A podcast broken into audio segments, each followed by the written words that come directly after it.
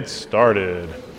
So, of course, we're studying through the book of Nehemiah, Big Calling, Bigger God, looking at how Nehemiah used wisdom and courage during difficult times are to overcome great challenges that God had given him in his calling, and seeing obviously how uh, that can speak to us and how we can use both wisdom and courage uh, in order to overcome and accomplish, overcome the difficulties and accomplish the things that God has given to us to do. We are studying through, we have completed the building of the wall. Uh, and then in the last chapter, in chapter 7, Nehemiah turned his attention immediately from the bricks and mortar to the people, the spiritual state of the people. And so, after this huge uh, building project, he calls them all together to what we would basically call a um, nationwide Bible conference. Uh, and so, they have all come together uh, in front of the water gate. They've built a huge platform, uh, and they have spent the entire morning, probably some five or six hours, uh, reading the Word of God. And so, Nehemiah and a group of elders up on the platform or taking turns reading passages, and then Nehemiah would step back up and he would spend a few moments explaining the passage. And then we know that there were a group of Levites that were moving in and through the people that were making sure that even the small groups of people uh, understood what was going on. And so we see over and over again in the first half of this chapter uh, that the emphasis is not just on the proclamation of the word, but it is on the understanding of the word. And so now we pick up, um, continuing uh, in verse 9, and Nehemiah steps back in. And Nehemiah, who was the governor, and Ezra the priest, the scribe, and the Levites who taught the people, said to all of them, This day is holy to the Lord your God. Do not mourn or weep. For all the people wept as they heard the words of the law. And so remember that the emphasis at this reading uh, would have been on the Torah, the first five books of the Old Testament, with an emphasis on uh, the law. Remember, there's um, so many different commands that they are given throughout uh, the Levitical books uh, Exodus, Leviticus, Numbers, Deuteronomy, all of them uh, rule so many things on to do and not to do. And so as they're hearing this word, not only again read, but explained, the people began to weep. And we understand that this is a very natural reaction to a full understanding of the requirements of the law. When they heard and understood the law, they also understood that they were violators of it. So tears flowed. Not tears of joy, but tears of penitent sorrow that came from a grieved conscience in realizing this huge disconnect between the, the law that they had been given and their accomplishment, or rather non accomplishment of it. It's a powerful revelation for them that their sin and rebellion against God's law was literally what had led them into captivity. So for them, this isn't just uh, the mourning of a, a personal breaking of the law, as we might understand, right? We can, we can understand that. As we come face to face with God's law and how we have broken it, we would have a personal sorrow. But remember that they also have a national, um, they have basically just come out of a national punishing of the entire nation for the nation's breaking the law. This is why they were in captivity in the first place. It's because they continued king after king after king, generation after generation after generation, to turn away from God's laws, to turn away from his worship to turn to idols. And it was God's punishment on that that literally led to the destruction of their city, the destruction of their temple, the scattering of them for an entire generation. And they are just literally now coming back from that. And so this would have been doubly heavy for them. We also remember, um, and or rather, we understand now. We're given a much clearer picture um, through the lens of the New Testament, uh, exactly the purpose of the law in the Old Testament. We've been clearly told that the purpose of the law was for us to be able to see our sin. Now, sin is a natural state of our being um, that came from the, the, the, breaking of the law in Adam. So, when Adam and Eve sinned and broke the law of God, part of that punishment, that breaking of their spirit, if you will, was something that was then passed on from generation to generation. It is part of our nature. So sin is not necessarily the things that we do wrong. The things that we do wrong are just the outward expression of that inward brokenness that is already there.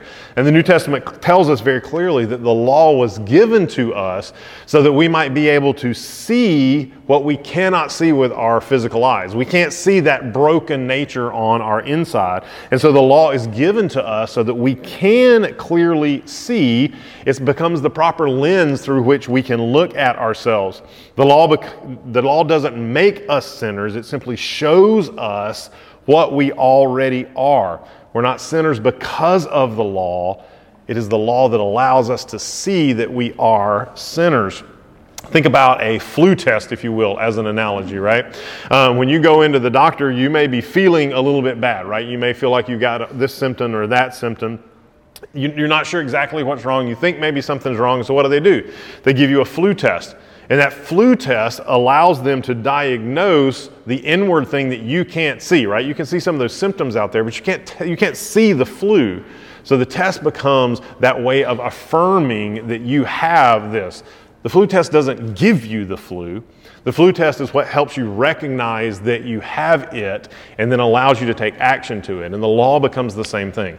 The law doesn't make us sinners. So we don't look at it and go, oh, well, if there hadn't been that command, I wouldn't have broken it and I wouldn't be a sinner. Nope, you'd still be a sinner.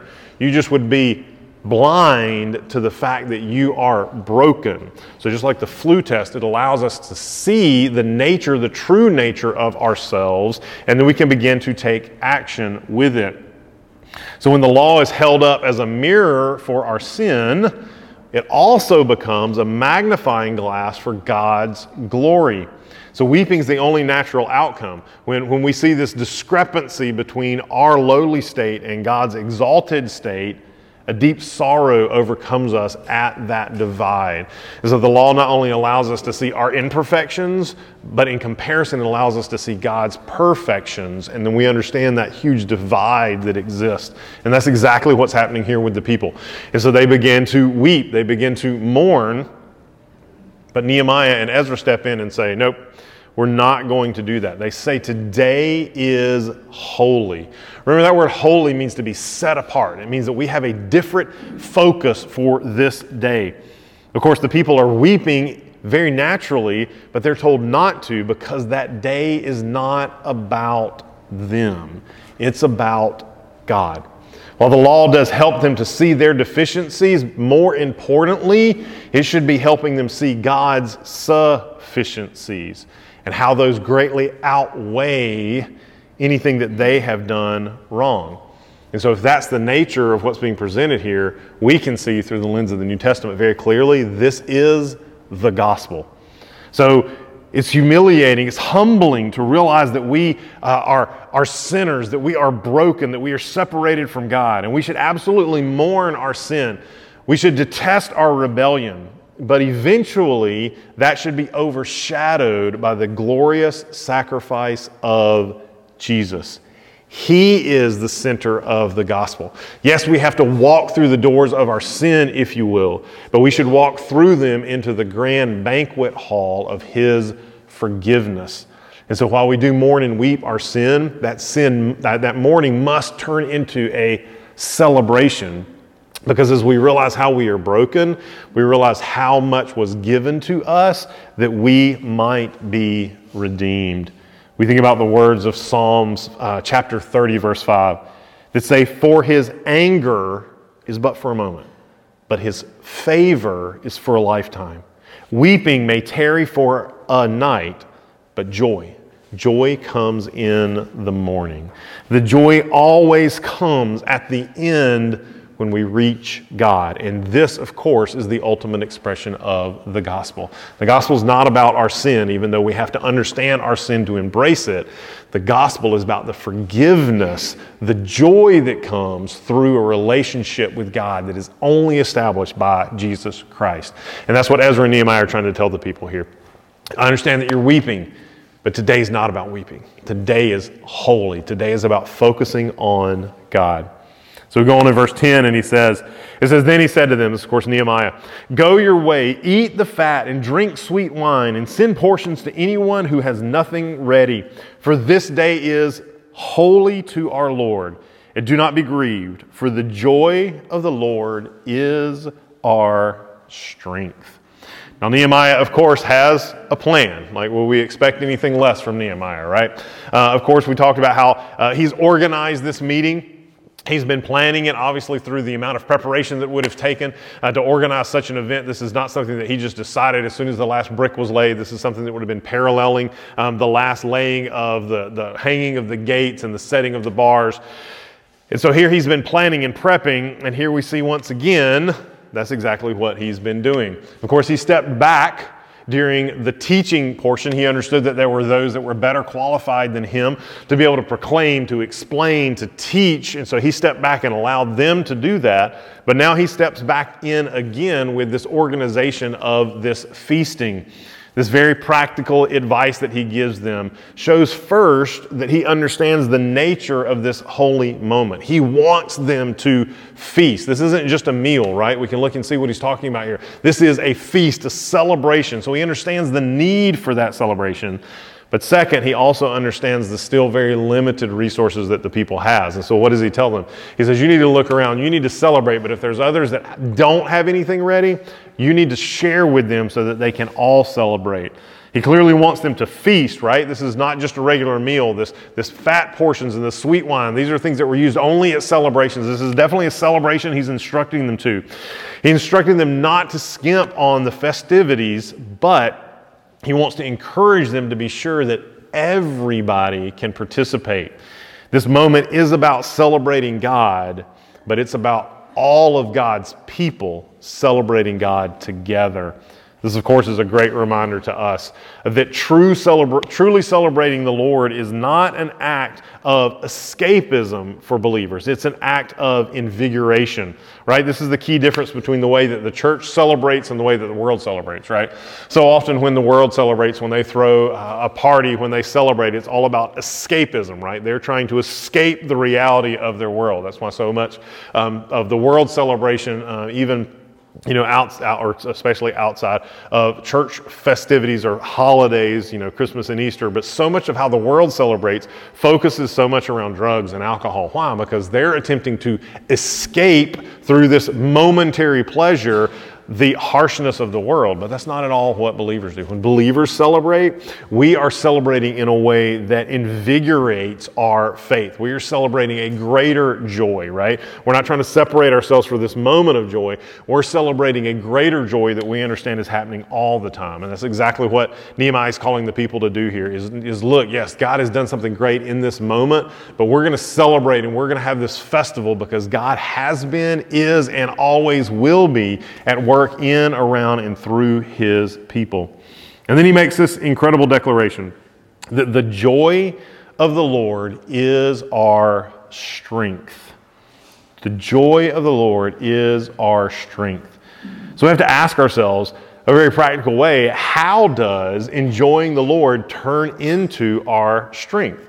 So basically what he's summarizing here, right? That as we enjoy the Lord, it becomes our strength having pleasure in God somehow becomes an advantage to us.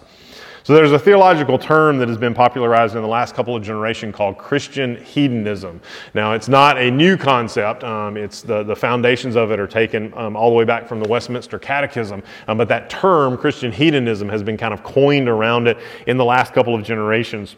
And Christian hedonism is basically defined like this it is the conviction that God's ultimate goal in the world, his ultimate goal is his glory, right? And our deepest desire, and our deepest desires to be happy, are actually one and the same desire. Why? Because God is most glorified in us when we are most satisfied in him.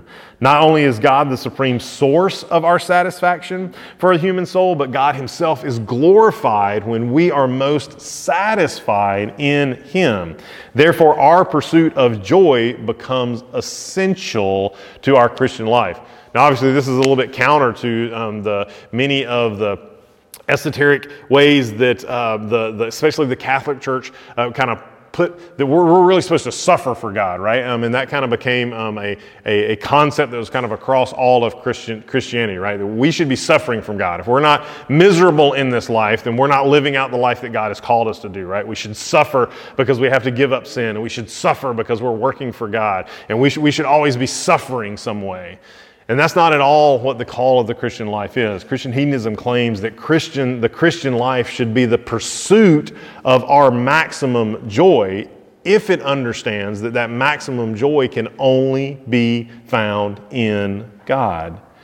So both joy in quantity and quality are the result of being fully satisfied in God. Psalm 16:11 reminds us that fullness of joy and joy forever are found only in God. So what's this, this concept saying is basically saying exactly what Nehemiah is saying here. That we are strongest in our lives when we are finding the most joy in God. And so therefore, as we pursue joy in Him, it becomes a strength for us. The reminder that God punishes sin obviously brought them to tears, but the revelation that God blesses obedience is now bringing the ultimate joy. And so we understand for us in application that it becomes the same, that we should pursue an ultimate joy in God. When we, we seek to be completely satisfied in Him, when we look at everything that He is, everything that He's given to us, and we say, This is enough, we are fully satisfied in what He has given to us, then our joy is maximized because we are completely satisfied. But as we are completely satisfied and we proclaim that to others around us that I have all I need in Christ, then He becomes even more glorified by us because we're not pursuing other things to add to Him, right? Like, I don't need God and a good job. I don't need God and a healthy family. I don't need God and a healthy body. I just need God. I am completely and fully satisfied in Him. And so, just like Nehemiah is telling the people here, the call for us is to find how we can find the most joy in God and His calling. And when we do that, then we find also the most satisfaction. So, verse 11 goes on and says, The Levites calmed all the people, saying, Be quiet, for this day is holy. Do not be grieved. So this might be better translated as the Levites as well. Um, obviously, uh, we've already talked about kind of the structure of the. Um, Bible conference, the revival, whatever you want to call it, that they're having here, right? That there's this platform, and so things are being proclaimed publicly from the platform, but then the Levites are moving among the people. Um, and so we can probably understand this more now to be that, you know, Ezra, uh, maybe Nehemiah took the platform as well. It says that he spoke it, so maybe Nehemiah goes back up and they proclaim this to the people. But now the Levites again are moving among the people, trying to calm them, to bring them comfort, um, to help them see this reality. Um, so these lay leaders are working the message throughout all the people again. Um, this is a good reminder to us that while leaders are critical, no leader can lead alone, especially in God's kingdom, right? Um, we are the body of Christ. Every part is necessary. I often joke that the problem with being the body of Christ is every church member wants to be the appendix, right? They want to be the part that's just hanging there, doesn't have to do anything. Um, we all have a role in what God has called us to do as a church. And that role extends well beyond just the head, right? Just the mouth. Obviously, God is the head, right? Um, the pastors, the elders kind of become the mouth proclaiming um, God's direction for the people. But that proclamation doesn't enable action without the hands and the feet and the arms and the legs. And so everybody becomes essential in accomplishing what God calls his people to do. It can't be done through just a leader. It takes a people, a body, a community um, which is what we're trying to establish, obviously, here uh, in North Conway. That it's not just um, one pastor, it's not just one pastor and the deacon elders, it's not just one pastor and the deacons and the Sunday school teachers, it's everybody. It takes everybody. You look at a, the, the most beautiful, immediate example is what happened right there on that lawn just a couple of weeks ago, right, with the fall carnival. That wasn't something that, that just I did by speaking it into existence, right? Fall carnival, boom, and there it is, right? That wasn't something that happened just because Miss Sherry put so many hours into organizing and, and administering and, and planning things, right? It took place because everybody, literally, I mean, there's probably 100 people standing around uh, when we were out there praying before that came together to enable that to happen. And so everybody was essential to accomplishing that ministry out into the community. Our community was loved on because everybody came together. And so we see that exactly here again. That it's not just Nehemiah. It's not just Nehemiah and Ezra. It's not just Nehemiah, Ezra, and the leaders on the platform. It's everybody working together to make sure that there's an understanding and an application of what God has called these people to do. So then, verse 12 goes on and it says, And all the people went their way to eat and to drink and to send portions and to, to make great rejoicing because they had understood the words that were declared to them. So obviously here we kind of have a um, summary of the events, right? So we've kind of been given the revival portion uh, in um, the first eight verses, and now we're kind of turning to the celebration portion. We've kind of been told what Ezra's done, or Ezra and Nehemiah have said. We're told what the Levites kind of explained. We've kind of unpacked it all, and so now we kind of get this summary verse here. It's a confirmation that this was not just some vision that the leaders had, right? That never actually took place. No, this was something that was embraced by everybody. It's easy enough for Ezra and Nehemiah to stand up and say something, right? But this verse is that confirmation that, that the people embraced everything that they heard because they clearly understood what was being told to them. This word, that word because there, um, gives us an even more critical piece here in the summary of not just the whats, but the whys of it all the core reason that all of these things were asked and done, the understanding of God's word by his people. Again, we've talked about this in this chapter, how that theme has come over and over and over again. It's not just the proclamation, it's the understanding. And so here again, the understanding becomes the hinge point between what is said and what is actually done by the people. It's a huge step from blind religiousness to a divine human fellowship, right? The people are not just hearing and obeying, they're hearing and understanding and obeying. And that becomes a critical difference here between them just blindly following what they are told and understanding, right? That understanding is what enables a fellowship between them and God, which is the ultimate goal of what's happening here anyway. The God that wants to be known by his people is here known, and that is the cause to the celebration. Not just a new year, but a new beginning. So, application question here for you is Do you ever stop and ask yourself, why? Why do I do the things that I do at church? Not just the what, right? Not just do I go to Sunday school, do I go to worship, do I read my Bible every day? There's the whats. And the whats are important, but more important than the whats are the whys. And so you need to stop and ask yourselves, why? Why do I go to Sunday school every week? Why do I go to worship every week? Why do I sing or not sing during the worship time? Why do I take notes or not take notes during the sermon time? Why do I come to Wednesday in the Word? Ask yourselves those whys because the whys become so critically important. Because those whys sometimes are the difference between, again, just that blindly following and that actual developing of a relationship between us and God. So, verse 13 goes on and says, On the second day, the heads of the fathers' houses of all the people, with the priests and the Levites, came together to Ezra the scribe in order to study the word of the law. So now we're transitioning from day one to day two, right? so we talked about the fact that this was the first day of the first month, kind of the New Year celebration as well, that came um, very, very closely um, to the end of the completing of the walls within just uh, less than a week.